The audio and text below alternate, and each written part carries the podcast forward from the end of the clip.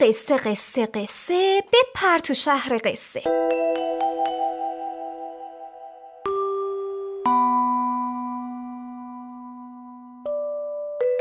عروس پاییز. نویسنده الهه ایزدی خواه گوینده مونا مهارتی.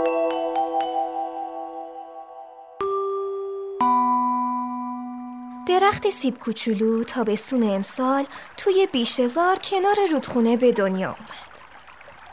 درخت سیب کوچولو لباس سبزی به تنش بود و اونو خیلی دوست داشت.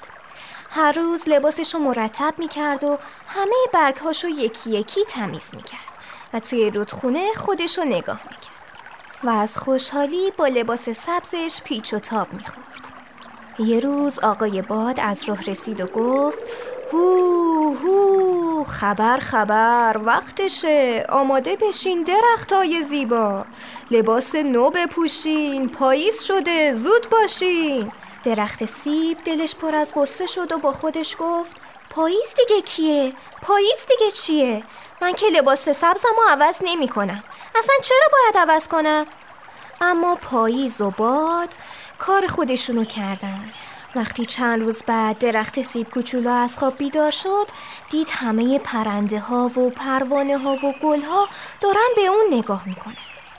درخت سیب تعجب کرد. اصلا نمی‌فهمید چه خبر شده. چرا همه دارن به اون نگاه می‌کنن؟ درباره اون چی میگن؟ همون موقع رودخونه زیبا زیر پای درخت سیب قرید و گفت شور شور شور چه زیبا! اومده فصل رنگا. شور شور شور چه خوبه. رنگ و وارنگم برگا. درخت سیب کوچولو تکونی به برگاش داد و مثل همیشه توی رودخونه به خودش نگاه کرد. اه پس لباس سبزم کجاست؟ درخت سیب از دیدن خودش سرخ کرد. خیلی خیلی قشنگ شده بود و با تعجب فریاد زد. وای چه لباس زیبایی. این لباس مال منه. پرنده ها و پروانه ها و گل ها یک صدا فریاد زدن. بله بله.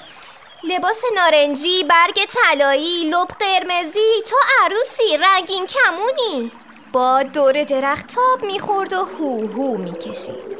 درخت سیب لباس جدیدشو خیلی دوست داشت و همراه باد پیچ و تاب می‌خورد.